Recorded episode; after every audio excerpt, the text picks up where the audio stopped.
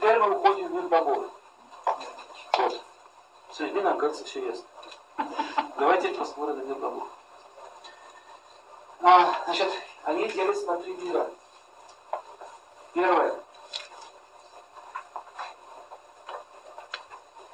Они делятся на три мира. Точнее, не правильно сказать три мира, а три уровня. Или три основных, как бы, пантеона девятов. Первый, они называются упа. Девяты. Упа означает маленький, небольшие. Девяты – это существа высших миров. К ним относятся такие, как эльфы, эльфы. К ним относятся э, феи. Это, допустим, э, фея такой-то горы или такой-то реки. То есть это девот, это маленькие чиновники, которые отвечают за лес, за горы и так далее даже за страну или за континент. То есть кто скажет, Америка кто управляет сегодня? Мужчина или женщина? Америка, она женщина. Да? Она уже стоит, знаете. Она уже стоит. Они уже сделали. А что я сделал? Это не просто так. Вот это божество Америки. Женщина. Богиня свободы и. Есть такая богиня свободы. Ее изобразили. Так она, это, она подарила людям свободу. Она, вот эта богиня. Это не, не, что вы думаете, она просто образовалась? Кто, кто хотел свободы, молился свободе, нам дала милость. Это ее, это ее, сказать, вещь. Поэтому она женщина, то есть она принимает, смотрите, она принимает и кормит, принимает и кормит. Вот она покровительствует. Если сейчас она отвернется от этой страны, все, тетя. Это очень интересный момент. И почему она повернулась к людям своей милости? Была причина. Европа вообще в те времена люди не могли больше жить. Так. Нужно было это сделать. Вот богиня свободы, у нее даже имя есть на санскрите, я не, не помню, честно, сейчас 33 миллиона, я себе помнить не могу, которая занимается свободой. И если она дает вам благословение, вам, например, вы будете чувствовать себя свободным человеком. Ясно? На уровне нации, на уровне народа и на уровне личности может быть благословение. Говорит, я чувствую, меня как будто закабалет. Кто так чувствует? У меня нет внутренней свободы. Что такое нет внутренней свободы? Это богиня, вы с ней не контактируете. С этим понятно? Да? Вот эти вот делата, их очень много видов. Например, фортуна. Есть большая фортуна, есть разные виды. Например, картежники, они там у них свои. Есть УПД. Есть такая, например, э, есть такая, значит, эльфы, эльфы чем занимаются? Пишите, эльфы это ганары, ганары на санскрите называются. Эльфы, они управляют природой. Что значит природой управляют?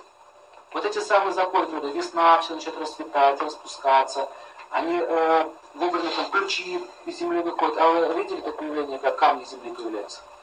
Поле спахали, а там камни появились.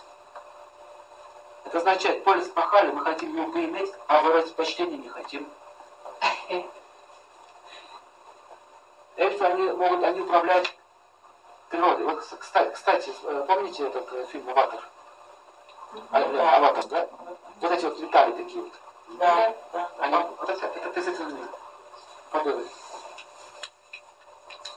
Так вот, что я хочу по поводу сказать. Эльфы ушли сейчас с Земли. Почему они ушли?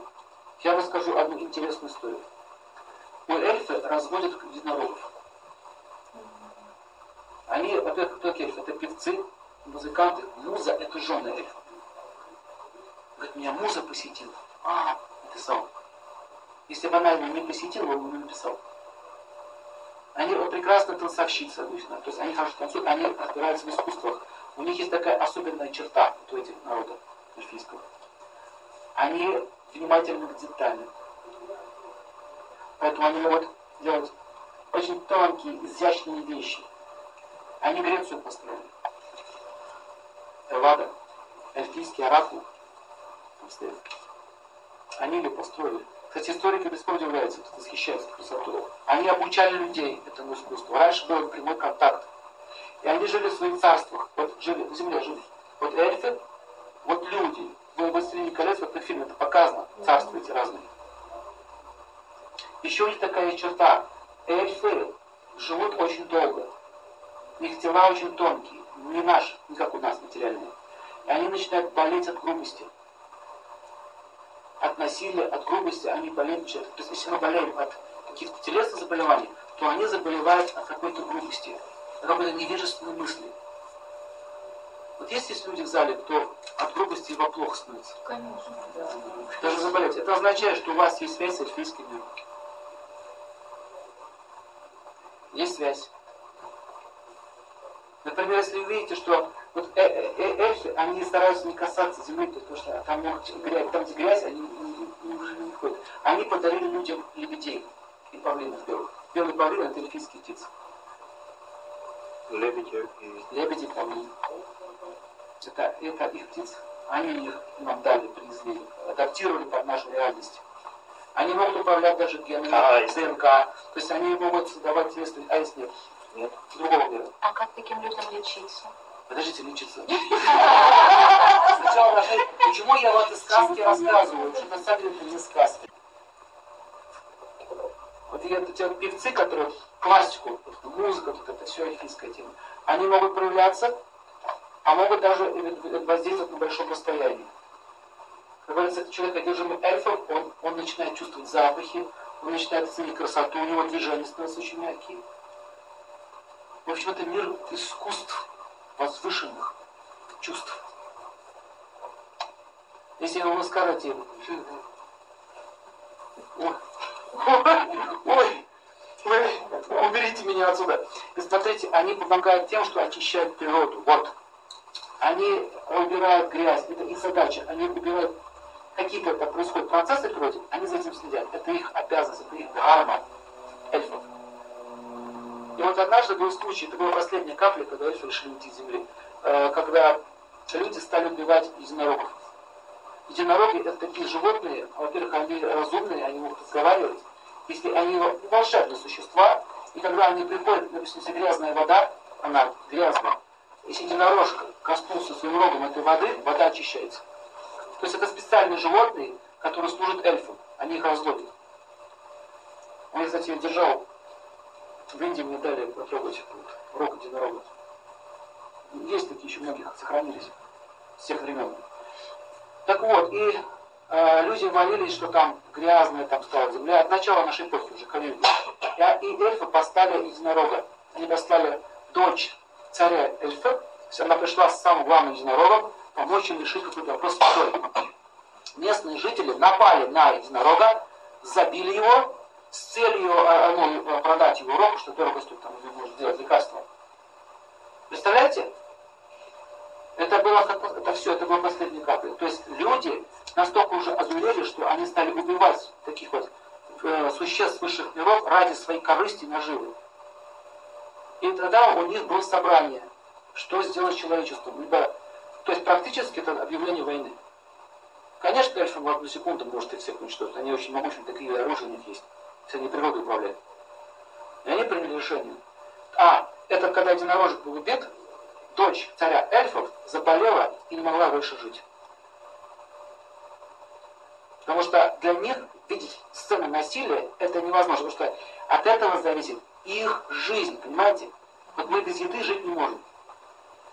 Вот они не могут видеть насилие. Если насилие начинается, они умирают, физически умирают. В общем, дочь умерла. И было принято решение покинуть Землю. Кстати, в этом фильме э, «Властелин колец» это было отображено. Когда они полностью покинули Землю. Они на корабли сели и ушли. И вот когда эльфы покинули Землю, началась экологическая, началось экологическое безобразие. Да, да. Начались экологические проблемы. Если раньше это они делали. Без всяких этих всех людей. Не знали, как с природой управляться, потому что они очень тонкие существа. Поэтому до сих пор эти сказки единорогах, они сохранились в фольклоре, ходят. Но мы их лишились. Скоро мы лишимся коров. Следующая стадия.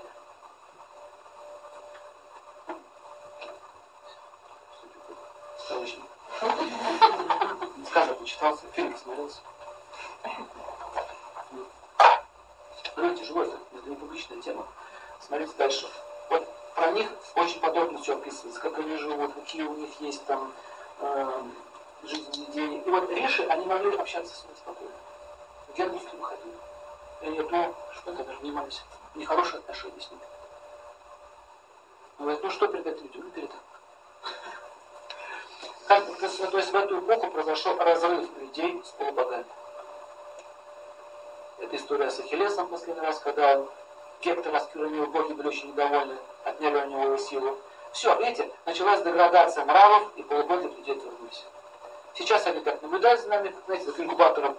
Иногда там тарелки летающие появляются, послы там смотрят, там, что там такое. Так вот, это все упаделы, их много видов. Есть кентавры, стенары, ганхары, апсары, мир ангелов. Чем ангелы от эльфов отличаются? Ну, эльфы вообще относятся к категории ангельских существ вообще-то. Знаете, как раса есть человеческая, есть раса эльфийская. Вот ангелы это разновидность эльфов. Но они рангом выше. У них уже крылья есть. Но это не перья. Как изображают. Крылья означают, что у них эфирные крылья, они, они могут с помощью, ну, с помощью крыльев очищать воздух и так далее. То есть это специальное такое тело эфирное, тонкое. В общем, все это опыт Девата, смотрите. Есть, например, у Деваты гор, только случай в горах людей. Неправильное поведение в горах может привести к серьезным проблемам. Но запомните, у Деваты не едят. У них нет такой идеи. Следующий по рангу идут э, Деваты. Деваты. Кто такие деваты? Это Упа – это мать. Деваты – выше. Это уже повелители сторон света. Это уже повелители это, вот, свет. Есть божество света. Кстати, оно называется света. Это имя и света здесь. Света, значит, это имя связано со Шрета. Шрета – это божество сияния света. Оно живое существо. Есть, есть такие, к этим категориям относятся планеты, управители планет. Как эта категория? Сурья, Чандра, Шани, Мангал, вот эти все. Это, это целый пантеон богов выше рангом. Ясно?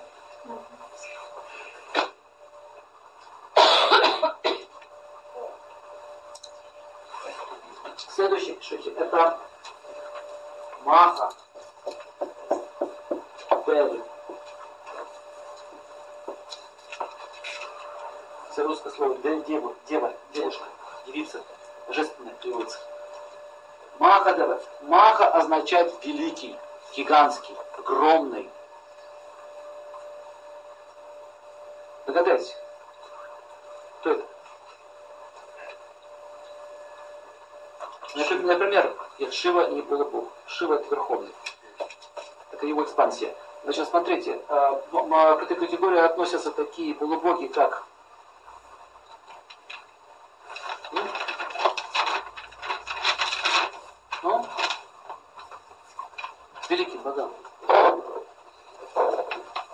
Ганга, богиня Млечного Пути. Млечный Путь. Он состоит из молока. Падает такая лаз. Манго. Ма, э, это Ганга. Ганга. Богиня божественной милости. Она богиня милости. Допустим, говорит, ко мне будь милосерден. Вот человек либо милосерден к вам, либо не милосерден. Вот смотрите, когда попадаешь в плен, стоят враги, хотят тебя расстрелять. И вот ты смотришь на него так, и вот сейчас вот, вот эта вот ганга скажет, не надо, прояви милосердие. Он раз пускает руки. Пускает, Выстрелил и, Ну, нет, и не выстрелил. не да, не может. Это, это, это, это деятельность вот этой вот ганги. Ганга. Милосердие. Милосердие. Вот почему все ганги-то, не тупые индусы приходят в гангу, бежат, бежат. Они, они не тупые, они понимают, они поклоняются кому?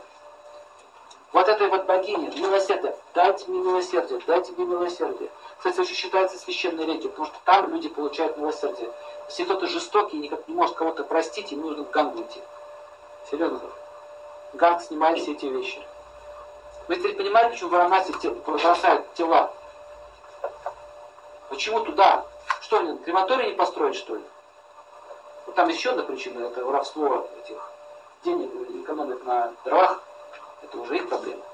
Сама идея пепел развеивать в Ганге, не пепел, не трубы бросать, а пепел развеивать. То, что вот это происходит сейчас в Варанасе, это проблема уже местных чиновников и местных вот этих вот людей, которые творят безобразие. Но сама Ганга, она милость, если ваш прах будет развеян в Ганге, вы отправляетесь по Млечному пути куда? Вот туда. Вот в чем ее милость включается. Она уходит, можно, кстати, выйти, если там будет небо, посмотрите, Млечный путь. Соединяет все миры одним каналом. Поэтому йоги, мистики перемещаются по Млечному пути. Если посмотрите на египетские пирамиды, то увидите, там она соединена с Млечным путем. Это в навигатор, куда душа идти.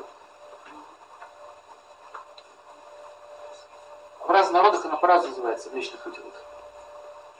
Следующее, что к этой категории относятся такие божества, как Варуна. Варуна – повелитель всей водной стихии, элемент воды во всей Вселенной. Это Варуна. Нет? Вода. Не океан. У него есть свой пантеон. Он там? Океан Атлантики, океан там, там Тихий океан. Это вот у них ими управляет УПД. Нептун их. А стихией воды управляет Варуна. Вот почему писать воду нельзя. Не только писать, но и... Да, все остальное. Не надо. И говоря о том, что сливается в воду такие, как священные реки Ганг и, вы видели, помните, Емуна. Извините, но это помойка. Это просто что-то нечто. И сколько раз уже Емуна вот так бросала свое русло, обходила и все равно они трубы протягивают и кидают туда. То есть я еще раз говорю, Индии все, забудьте, там этого нет, они уже не понимают, что делают. Священные реки оскверняются. Поэтому одна из этих рек уже ушла, это река Сарасвати. Одна из, одна из, вот эти вот реки, это дочери Варуны. Они женского рода. А рожать в воде тогда хорошо получается? С древности это идет. Это идея. Но там была причина. Сейчас непонятно, зачем это было. Это был определенный обряд. Магический обряд. Сейчас просто вода информацию несет. Через воду можно богов призвать. Поэтому во всех религиях, храмах используется что? Вода. Это к этой категории относится и Ваю Дева. Переводится как то повелитель стихии воздуха. Если он скажет вам не дыши, готов. Он дает нам воздух. И именно он управляет всей воздушной стихией. Воздух движет планеты. Воздух движет нашу, работу нашего сердца. Вдох-выдох. То есть Ваю управляет всеми воздушными силами. Не US Force. Если, если кстати, Ваю лишит воздушное пространство вот этой силы, все самолеты будут падать. Воздух, понятно? Ваю дает физическую силу. Крепость мышц дает ваю. Удар. Раз кулаком пробил стену. То ваю делает. Поэтому йоги, они могут пальцами им не нужно тогда откачать мышцы, они знают, как использовать силу воздуха. Вот и все. Дальше пишите. А к этой категории относится огни. Огни, бог огня. Тепло в нашем теле. Это его, это его тело. Но он сейчас слышит, что мы говорим. Огни. Это все живые существа. Все эти элементы это живые существа.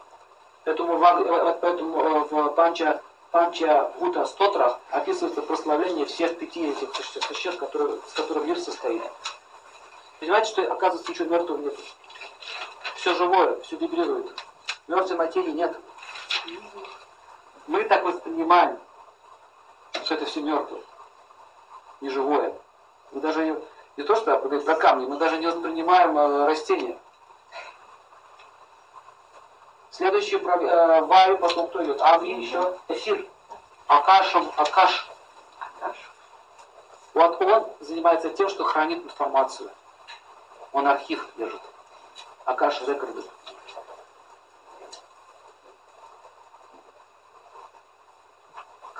Я, а я читаю Акаша рекорд, да, а счастье так открыли там все. показали, запустили. Наконец-то. Вот. Говорил про э, про Агню. Я вспомнил, что у нас есть. Вау, классно. Ну хорошо, про балкон заговорили, огонь вспомнили. Агния обладает особым смыслом очищения. Я почему это рассказываю? Надо, прежде чем к магии подойти, надо азбуку понимать. То есть э, Агния обладает си- силой очищения. Там, где огонь, все очищается. Воздух можно загрязнить, эфир можно загрязнить, воду можно загрязнить, огонь не может. Ясно? Вот почему в древности тела придавали огню.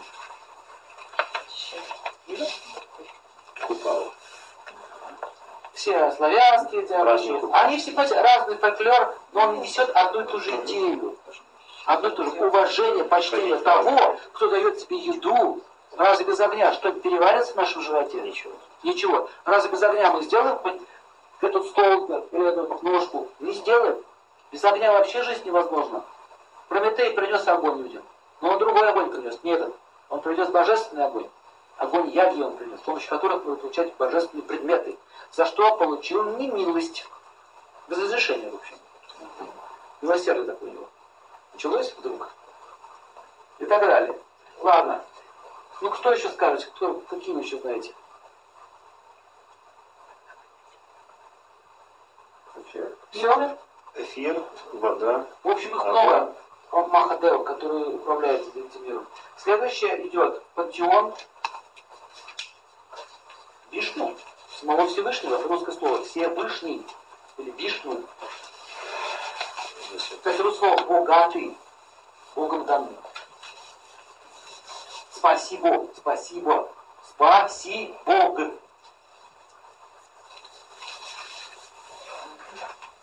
Спаси Бог. Вышли. Интересно, вишня, рама, основа, крыша, Кришна, Будда. Будда, пробудиться, будильник, Сила. Сеть. Сила, сеть, сита. Смотрите, ладно.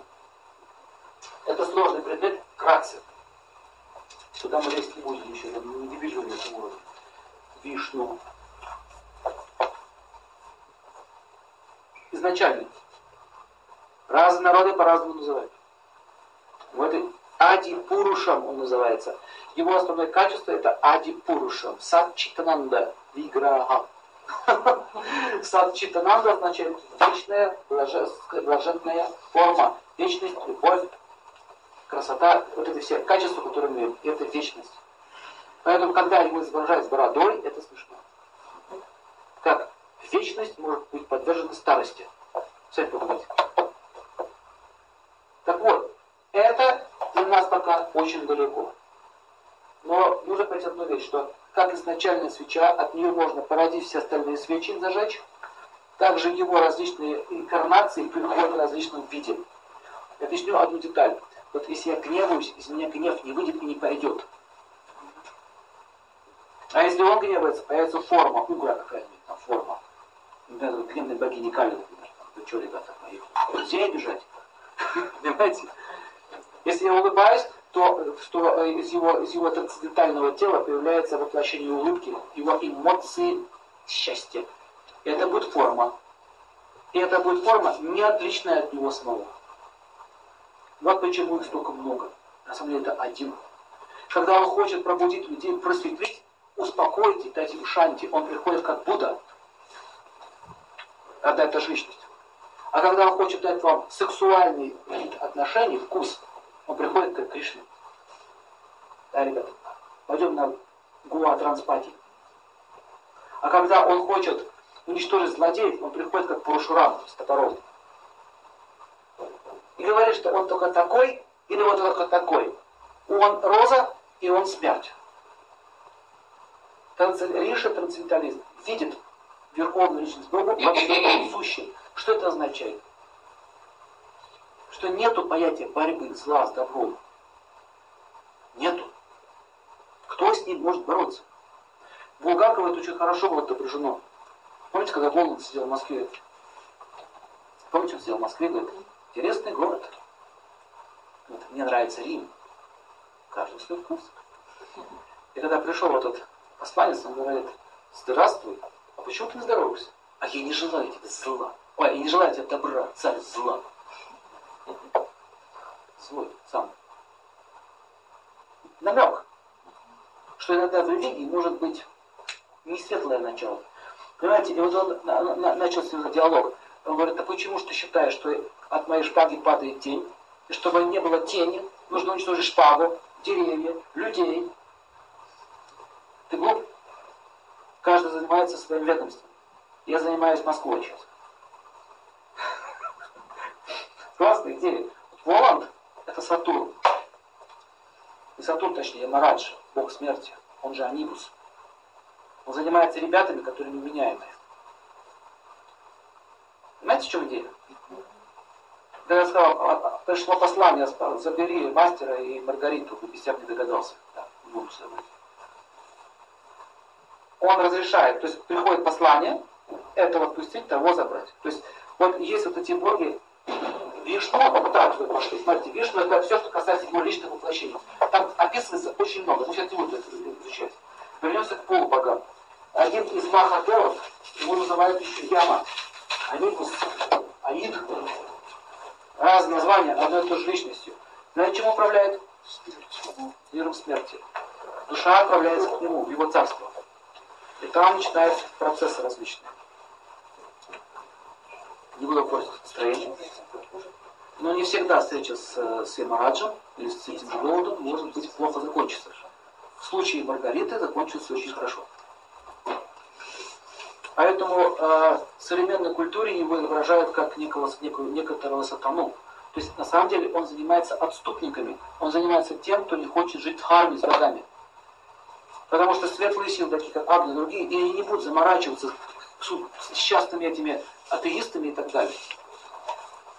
У него ведомство. И он приходит туда, где эта тема прослеживается.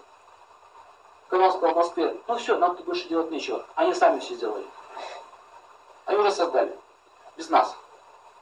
Так вот, смотрите, вернемся теперь к магии. Как работают магические силы если вы хорошо знаете, какой Бог, за что отвечает, и что это все слуги Всевышнего, так, то вы начинаете понимать их силу. Сила на санскрите, вот эта сила, психическая сила или магическая сила, она называется шакти.